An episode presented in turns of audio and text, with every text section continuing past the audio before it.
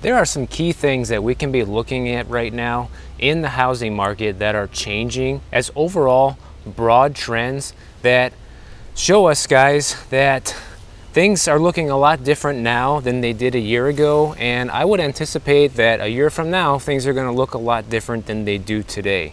And what I mean is, if we look at things like mortgage rates, for example, the mortgage rates are literally double what they were just one year ago today. All right? So, what does that do to home affordability? It makes it very expensive, right?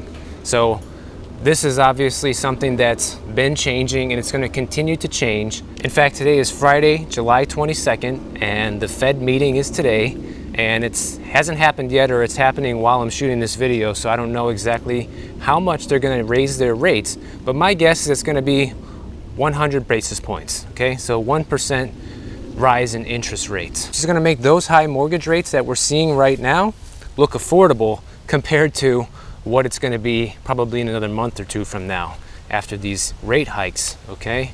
So that's one of the main things that's changing. And something interesting that I came across today was this article about New Zealand's housing market. And the reason why this applies to us here in the United States is because they actually started raising their interest rates in New Zealand over a year ago. And as we know here in the US, they only started doing it this year at the beginning of 2022.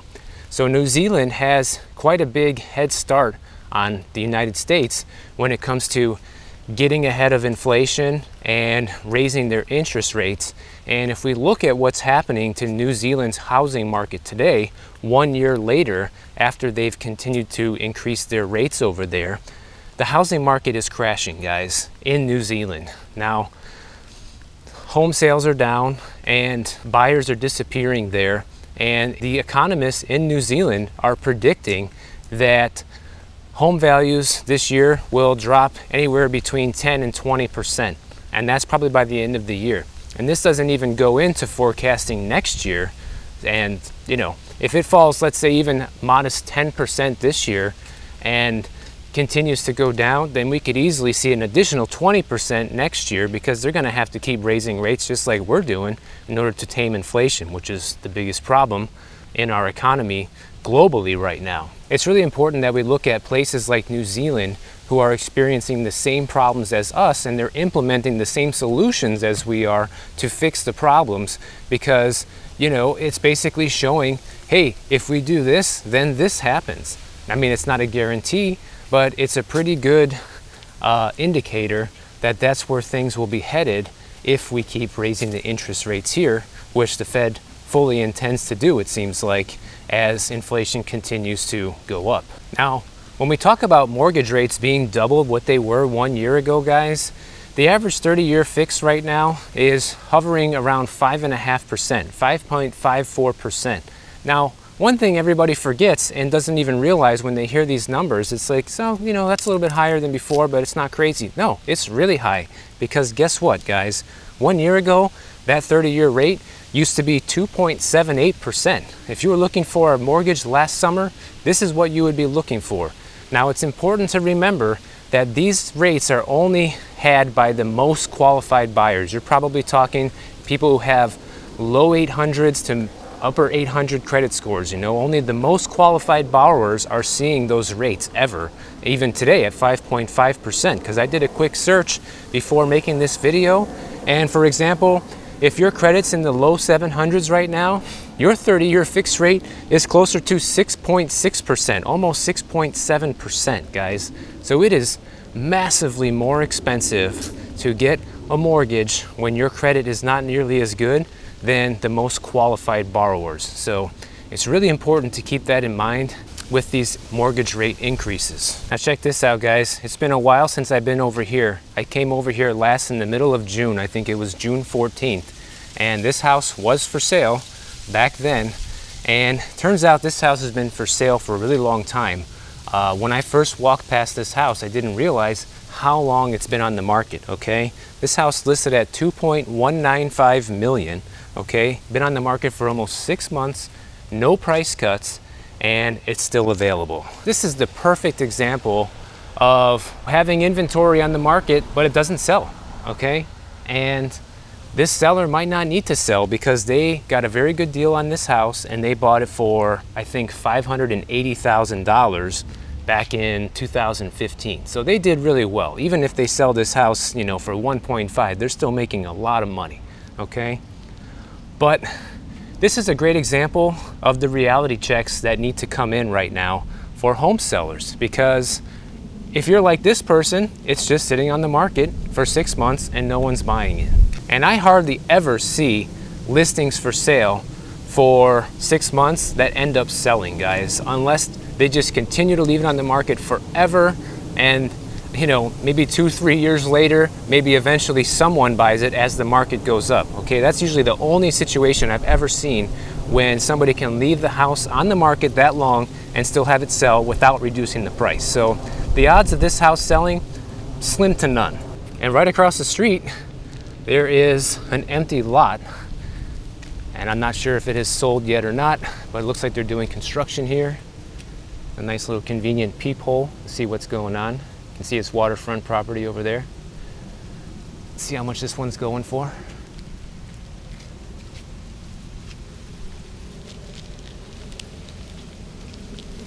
I want to go over a little bit what's happening here in South Florida as far as the market here because we have been one of the stronger markets as uh, things are starting to turn around. And now it seems like we're starting to feel a little bit of that pain that other markets are already starting to feel, guys, because sales are going down here as well. Nationally, sales are down 5.4%. But uh, here in South Florida, for example, in Palm Beach County, closed sales are down 30%, okay? In Broward, they're down 20%. And in Miami Dade, the closed sales are down 26%. So that is quite a bit above the national average of 5.4% decline in sales. So it's always the same thing with all these markets, guys, and South Florida is no exception as things go up and as the market gets out of control and prices get out of control, like it has here, the harder it goes up, the harder it falls. Okay, it's just simple laws of physics, right? What goes up must come down. And the higher it goes up, the further it has to fall. And I think we're going to see that here in South Florida as demand keeps drying up. The big question is always with international investors because there's no doubt that people buying here from other countries definitely help prop up prices and keep the market high here. You know, if this was just a regular market that you see in the Midwest with no real foreign investment, prices here would be half of what they are today. I guarantee it because there just wouldn't be enough demand and enough people that could actually afford these prices to, to buy these homes. So keep that in mind. Now, on top of the closed sales going down over 20% in all these areas here in South Florida, inventory levels has, have also skyrocketed, okay? Active listings shot up 50% in Palm Beach County, and in Broward, active listings are up 22.5%, and Miami Dade up 19%. So inventory is going up dramatically, especially in Palm Beach County, guys. I'm not telling anybody that now is the time to buy because I definitely don't think it is.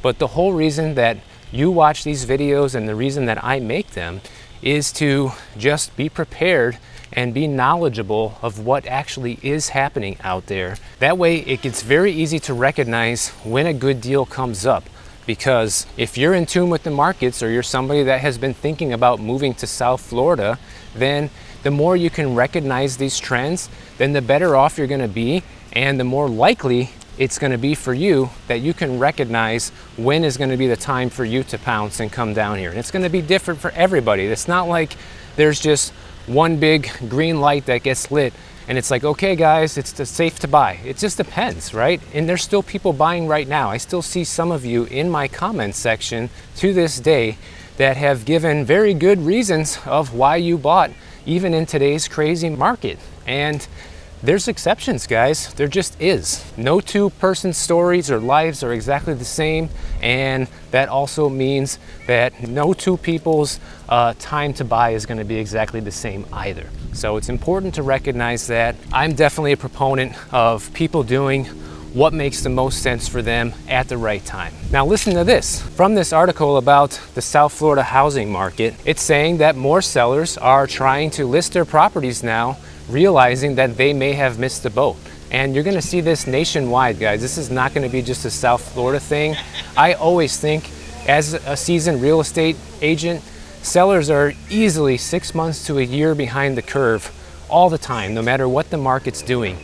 They think that they can list their home for what they were selling for six months ago, and in today's market, it's just not the case, guys. And we're seeing this happen right now, especially here in South Florida. But you're gonna see this trend continue all over the country, I guarantee it. Because the article basically says buyers cannot handle these prices and they're not making offers. All right? People aren't stupid, guys. They're going to see what their mortgage rate is, they're going to see what their payment is, and when you look at the listing price, it just doesn't make sense in a lot of cases. The same thing with investment. You know, I'm always on the lookout for investment properties. I have clients that look for investment properties, and there's hardly anything that makes sense, guys. Even if you pay cash, it's hard to find something that makes sense right now. So, why would anybody keep buying these homes? They're, they're not. That's just it. They're not going to do it. Now, check this out a lot of people might recognize this house from a couple of videos ago. So where I'm walking, guys, is I'm actually still by the golf course here. I'm on the same exact street that I was uh, just a few days ago in one of my previous videos, but I'm walking the other direction because this road goes around the entire golf course and around the entire island. So I'm just starting on the opposite side today, and I came over here to do a little walk back in time with that previous listing to see what was going on. So, right now, you might start seeing a few homes that look familiar from a couple videos ago. Now, get this 20% of Palm Beach homes have price cuts. Fort Lauderdale, 15% of homes have price cuts. And in Miami, 13.7, almost 14% of homes have price cuts. Okay? And they say in this article that right now there is no sense of urgency on the buyer side. The rates are higher and the prices are still too high, and there's a lot more inventory. So, like we talked about in that video, in this neighborhood, demand, demand, demand is the name of the game. Supply and demand is important, but even more important than supply, guys, is demand. And this is the proof right here. We're seeing it play out in real world dynamics right now in South Florida's housing market and in many other areas across the country. Now, another place we can look to for what could be coming to the US is Canada. There was another article that came out today explaining that the rentals have gone absolutely nuts in Canada because here's the thing, guys uh, the second part of the demand story. Demand isn't completely gone, it's just gone from buying and has shifted to renting. And a lot of people have asked me about this in the comments as well. Hey, Michael, you know, as the housing market goes down and less people can afford to buy homes, what's that going to do to rental prices? Well, all we got to do is look to see what's happening in Canada right now to see exactly what will happen to rental prices. And they go up, guys, because more people are looking for rentals because they're simply priced out of buying a house. Now, at some point in the future, things will even out because as the cost to buy a home comes down, because we know interest rates really aren't going to come down, they're going to keep going up for now. So the only thing that needs to come down to make homes more affordable is the price, okay? So as prices come down and homes become more affordable again, it needs to reach that breaking point where basically it's cheaper to buy than it is to rent because that's one of the decisions that people use to decide whether or not to buy or rent. And right now, in many cases across the country, it's a lot more expensive to buy than it is to rent, depending on where you live, of course. Here in South Florida, it's actually the opposite. At least it was uh, beginning of this year for me. That was one of the reasons that I bought because the rent prices here have gone absolutely insane and it's literally cheaper now for me to own here than it was than it is to rent. But that wasn't the case for many many years here. I rented for 14 years, guys, and saved a lot of money, which helped me buy in South Florida. So everybody who thinks renting is a waste of money, it's not, especially if you're saving money. Now, if you're paying what it would cost to own something, then yeah, absolutely, it's a waste of money. So, and that's why I decided to buy. But all we need to do is look at what's happening in Canada with the sheer demand of rentals and the price. It's basically getting to the point where there's nowhere to live, guys. That's what it says in this article. Go check it out for yourself. I link all these things I talk about in the description so that way, one, you guys can read it for yourselves and get more educated on this, and two, so you know that I'm not just blowing hot air. I'm putting real stories in here that are happening in real time. And the more that you're aware of all these things that are going on, the smarter you're all going to be. Now you see, I'm on the other side here. This kind of wraps around to this other street that's across from the golf course here. So now I'm literally heading back the same direction I just came, but on the next street over called Fairway Drive. Now, Congress wants to pass a law that gives tax credits to home builders. So basically, it will incentivize home builders to build lower income housing and more affordable homes, which on the surface sounds like a good thing. And, you know, one of my viewers, Daniel, in the past mentioned something along these lines before, and I think it's a great idea. But I think they should also extend this type of tax credit to current homeowners looking to sell. That way, if there's a home seller looking to sell their home, that they get rewarded with a tax incentive or benefit by selling their home to a real person who's going to live in that home and not an, an, investor of any kind. Okay, so you should be rewarded right now for selling your home to an end user, someone who's going to live there, and punished if uh, you're selling to an investor because of how many people just can't afford to buy a home right now. They're running into NIMBYism. So, yeah, a lot of people are in favor of having these affordable homes built, but not in my backyard, right? That's the number one thing that is the obstacle for these more affordable homes to get built is people don't want them in their backyard. So that's the first thing. The second thing is zoning. All right, zoning is another big problem. By local towns and cities, the zoning laws are just not feasible for them to build these affordable homes. So it's like one of those situations where you know everyone wants the problem to be fixed but no one really wants to do anything about it. And until somebody budges when it comes to NIMBYism or local zoning that will change the way property is used, this is going to remain a problem. Even with even if builders get the incentives and the tax credits to build, if they have nowhere to build, that remains the underlying issue. So it's important to recognize this and you know, something's got to give, guys. If we want more affordable housing in the country, then this is what needs to happen. But of course, a lot of people don't want affordable housing to be built in their neighborhood, not only because it increases population density, but the main thing is it makes the value of your home go down. And most homeowners don't want their real estate values to drop, especially if you're one of those people that took out home equity lines of credit recently. Now, there can also be big problems when it comes to renting, too, guys, because there was a story today out of Indianapolis where tenants of 1,400 rental units are on the brink of getting their water shut off. And it's kind of hard to know exactly who's telling the truth here or what the real reason behind this is, but the landlord of this of these big uh, multifamily properties that are at risk of having the water shut off are saying that they couldn't afford to pay the water bill during the pandemic because many of their tenants didn't pay the rent. So therefore they defaulted on the water bill and now their unpaid water bill is up to $1.7 million uh, behind. So that's a huge number. So first thing I would say is how could the city or whatever of Indianapolis let the water bill get that high without getting paid. I mean, that sounds completely ridiculous, guys, first of all. And the second thing is this if you're a tenant in one of these buildings and the water gets shut off, that hurts you. It doesn't hurt the landlord.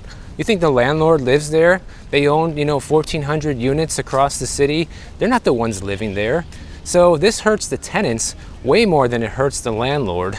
And I just don't understand why the city doesn't do something very simple to do, like keep the water on and put this $1.7 million lien on the landlord's property. So That way, whenever they go to sell, they can't sell without paying that water bill. So I think that's what makes the most sense to do. And there should be limits on it where say that water bill gets to two and a half million dollars and that's basically the equal value of the real estate, then that's the stop order right there. Like, okay, everything needs to be completely uh, sold now. You guys push this to the brink and we're gonna foreclose on your property and you must sell these units in order to now make up for that money, okay? So I don't know if it's legal for the city of Indianapolis to do something like that, but it certainly should be because it's not fair to the tenants that people could potentially get their water shut off and then in the meantime the landlord basically you know has no punishment from this. So their punishment should be that you go into foreclosure if that bill gets too high. So right now the water is scheduled to be shut off in these buildings by September 30th. So they still have a little time, but not that much time. And one of the things we didn't discuss yet is the biggest issue that will cause for all these tenants is if the water does get shut off, then there will be basically a mandatory eviction by the city, not even the landlord. They're going to say, you know, it's unfit for living and you guys have to move out. So, this is a perfect example of when the government could do a lot more to help, but they're doing more harm than good. And instead of penalizing this landlord, you know, putting a lien on their property, potentially foreclosing on them if it's legal to do so, they are punishing the tenants and putting 1,400 people potentially on the street because the building has no water at a time when rental prices are at an all time high. How does that help anything or make sense? It doesn't, guys. And just like that, going back to the story of the government trying to make tax incentives for home builders, that's only a, one piece of the puzzle that needs to be solved. Okay, there also needs to be the NIMBYism aspect of it solved. There needs to be the zoning aspect of it solved as well. There's just more things that need to happen than just one particular issue that needs to be addressed for these big broad issues to, to actually change. So guys, am I saying that this is a buyer's market? No, I'm not. It still is technically a seller's market when we look at the amount of available inventory out there because typically until inventory reaches about six months, that's when it's considered to be a normal or level playing field for buyers and sellers. And once it goes above six months, then it becomes a buyer's market. So technically, just like technically, we're not in the recession yet, it's not a buyer's market. But we're on our way to that happening. So once again, I just want to clarify myself because sometimes people don't really understand what I'm saying or they, they misinterpret the message that I'm telling people in these videos. And the message is clear. And the message is this prepare to buy now for when it becomes the actual time to buy. So the more money you have saved and the better your credit is and the less debt you have, you're going to be in the best shape to buy when the housing market makes the right turn for you to buy. And if you are a seller, it means that you need to get with the program and look at what houses are actually selling for in your neighborhood as of yesterday, not, you know, 6 months ago, and look what everybody else is pricing it at and if those homes are moving because if they're not, you're probably going to need to price your home even more aggressively in order to get it sold. So keep that in mind as well. We got one for rent coming up over here. Let's see how much this one's going for. I want to say I walked by this house at some point in the past, but I can't remember when. If you guys enjoyed this video, please subscribe to the channel and check out my next video on the screen right over here, and I'll see you over in the next one.